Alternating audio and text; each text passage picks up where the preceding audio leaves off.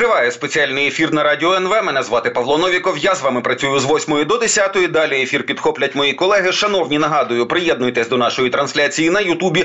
Підписуйтесь на Ютуб канал Радіо НВ. Нас там уже тут уже понад мільйон сто тисяч розумної аудиторії, а розумні мають гуртуватися. Зараз будемо говорити про найважливіші політичні і геополітичні аспекти нашого життя. З нами на зв'язку політолог Петро Олещук. Пане Петре, вітаю в ефірі. Слава Україні! Е, героям слава вітаю. Е, давайте почнемо зі свіжих даних від соціологічної групи рейтинг 10-11 лютого, тобто по суті, ну там 10 днів тому пройшов польовий етап соціологічних досліджень. Значить, 85% українців в цілому впевнені в перемозі України над Росією. Добре, тут високий показник, але далі йде ще одне, значить, ще ще, ще одне число: 70% не впевнені, що від західної допомоги без західної допомоги. Україні вдасться здобути перемогу. І, от, власне, про проблеми з західною допомогою, особливо з американською. При тому, що там оця вся колотнеча відбувається вже кілька місяців. Ну вона таки депресує українське суспільство, і все краще заходять сюди навіть такі російські наративи про те, що Україна вже відійшла на третій план, все про Україну забули. От прийде Трамп і взагалі Україні, пробачте, гаплик настане. От з цим в українському суспільстві можна щось робити. Е, ну на жаль, це від нас е, абсолютно не залежить, е, тому тут ми з цим навряд чи щось можемо робити. Ну тим більше, що в принципі всі ж якби бачать, що стурбованість з цього питання вона має під собою цілком конкретні передумови. Тобто, це ж знову ж таки не є якоюсь просто проявом чиєї, скажімо так, фантазії. Мова тут насправді не стільки про Трампа чи про якісь інші особистості західної політики, тому що всі вони є людьми достатньо неоднозначними і вони працюють в рамках своєї. Національної політичної парадигми ми про це не повинні забувати. Ну але проблема є. Тобто, знову ж таки, наскільки я пригадую, у вересні було внесено подання з боку президента Байдена на допомогу від е, Сполучених Штатів для України на цей рік, і до цього часу е, остаточно нічого не проголосовано. Тобто нещодавно відбулося голосування Сенату, але Палата представників голосувати не стала, а розійшлася на е, канікули, які будуть тривати до березня. Після цього в березні почнуться розмови щодо нового тимчасового бюджету для того, щоб уникнути шатдауну. Ну а що буде далі? поки що не до кінця зрозуміло. Ну тому так, от ми з цим в принципі нічого зробити за великим рахунком не можемо. Хоча є в принципі певний і е, місцями достатньо помітний прогрес по іншим напрямкам, окрім Сполучених Штатів. Тобто Європейський Союз, зрештою, подолав на початку цього місяця вето Угорщини. От е, і е, рішення щодо допомоги для України на чотири наступні роки ухвалене. Є відповідне рішення щодо допомоги від Німеччини на озброєння, яка вже закладена в бюджет Німеччини, і це вже факт. Тобто, в принципі, на Якщо не помиляю, 7 мільярдів євро ми допомоги озброєння від Німеччини одержуємо. Ну і нещодавно було підписано президентом України, а також канцлером Німеччини угоду про безпекову безпекову угоду з Німеччиною. Ну і з президентом Франції відповідно угоду було підписано з Францією. Тобто ці держави беруть на себе зобов'язання допомагати Україні. В тому числі і озброєнням, в тому числі і спільними проектами щодо його виробництва на наступні 10 років. Тут є одна проблема: Європа тривалий час взагалі була не готова до якихось е, військових е, затрат, і тому потрібен певний час для того, щоб саме Європа постала до хоча б якогось серйозного виробництва озброєння, боєприпасів. Тому для України і є такою важливою саме допомога від Сполучених Штатів. Ну так, ця допомога нам потрібна. Ми все ще сподіваємося на те, що рішення буде проголосовано. Деякі аналітики, які розбираються в особливостях американської політики, якраз і сказали, що ну, хоча би не розділили американську допомогу Україні і американську допомогу Ізраїлю. Тому що якби от навіть на такий шлях пішли, то там би взагалі про Україну могло йтися там в десяту чергу. Те, що зараз все ще це залишається в одному пакеті, навіть в альтернативному законопроекті для нас більш більш оптимістично. Ну і власне ви вже згадали безпекові гарантії, е, точніше, не гарантії, а безпекові угоди. От власне, тому що про гарантії там не йдеться, там йдеться про співпрацю в безпековій сфері. Так, от першою була угода з Великою Британією. Вона була дуже амбітною. Далі була Німеччина і Франція. Так, от.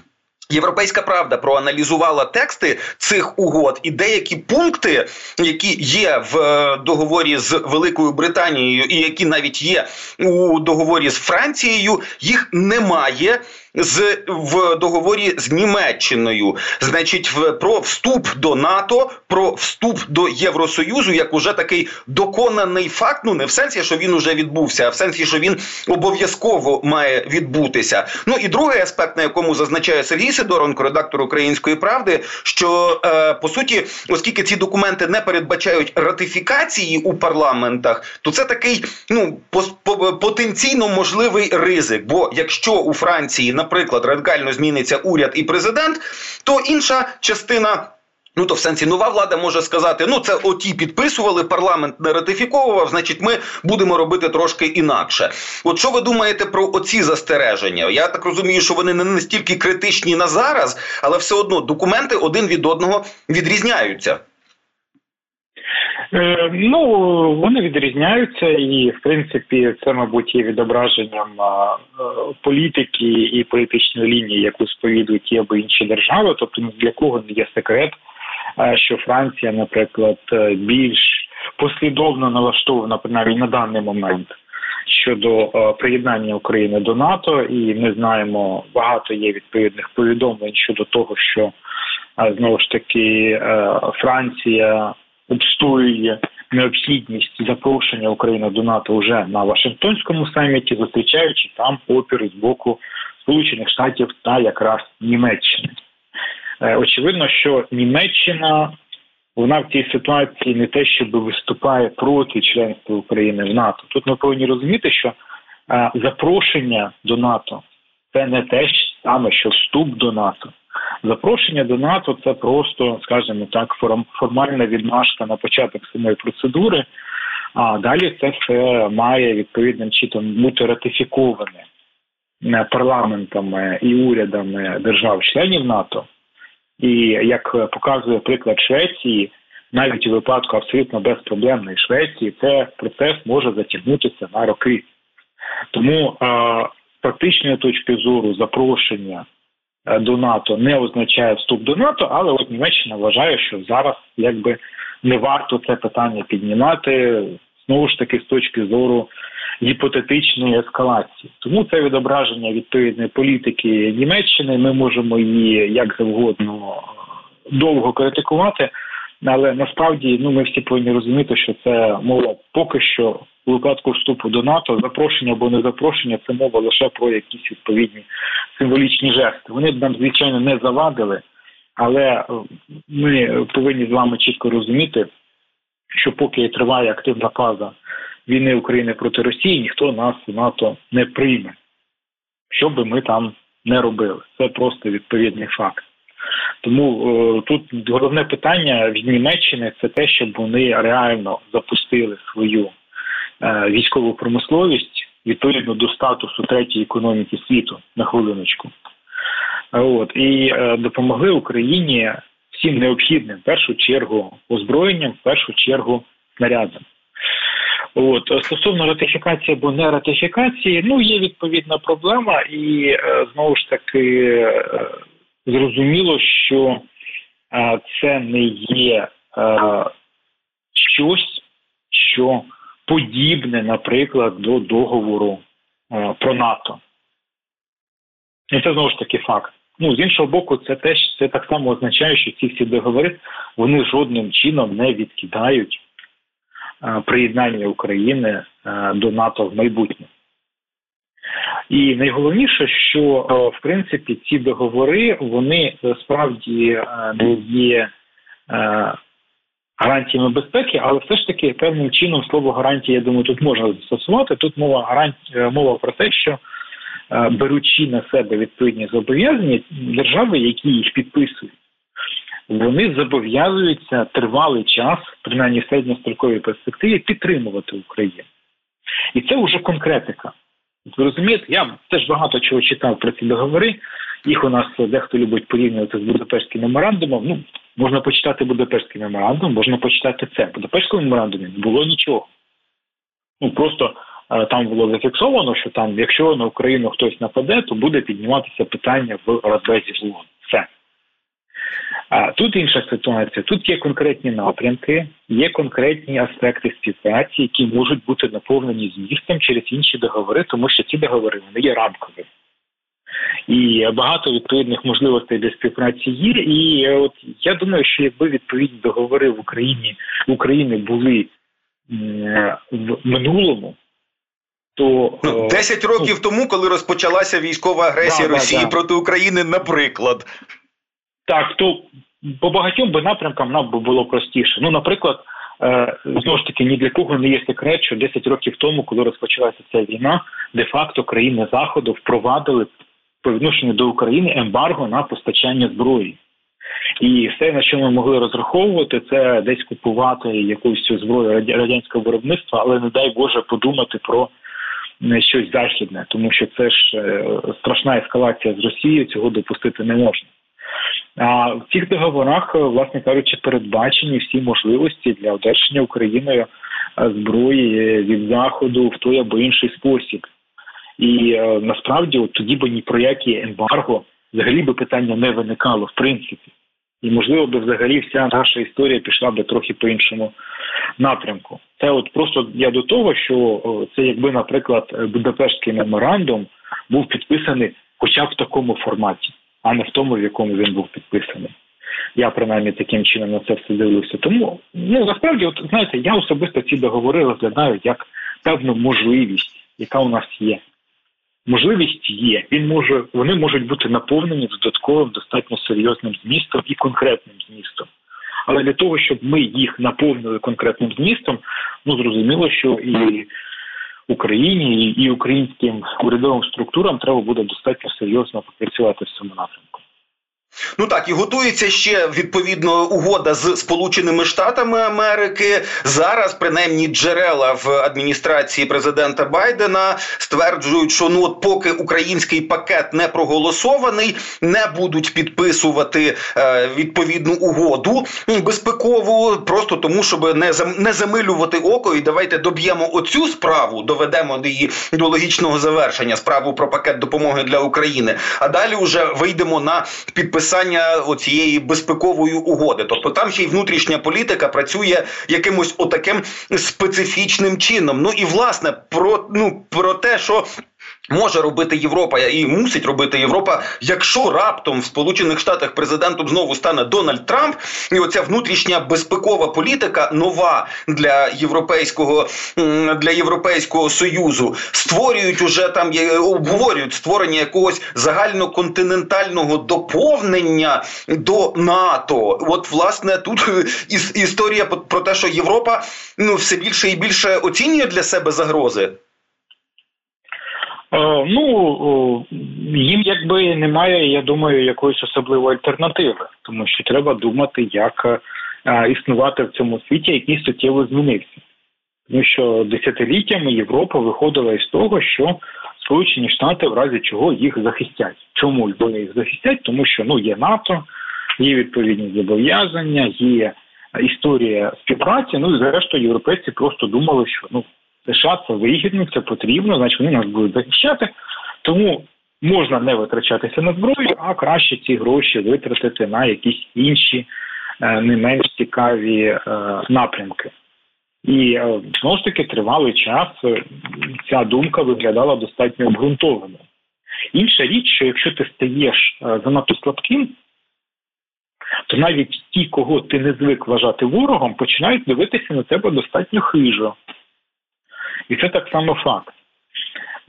Ну, як на мене, то всім треба просто визнати, що НАТО значною мірою є продукт е, холодної війни з усіма перевагами і недоліками. Коли була холодна війна, е, тоді думаю, ні в кого нікому в голову не приходило, що, наприклад, НАТО може не працювати, і принаймні в радянському союзі до НАТО ставилось більш ніж серйозно, і саме НАТО до себе ставилось теж більш ніж серйозно.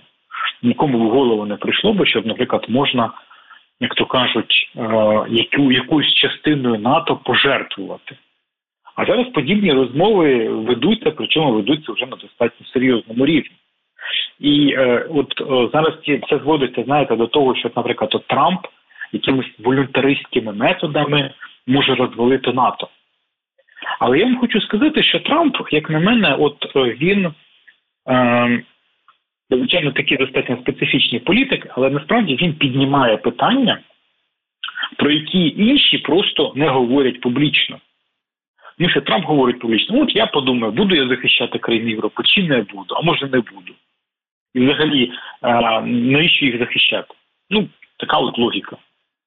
Але те, що говорить Трамп публічно, ну ми ж розуміємо, що будь-який інший президент міг цілком це реалізу... не е, реалізовувати, скажімо так, на практиці.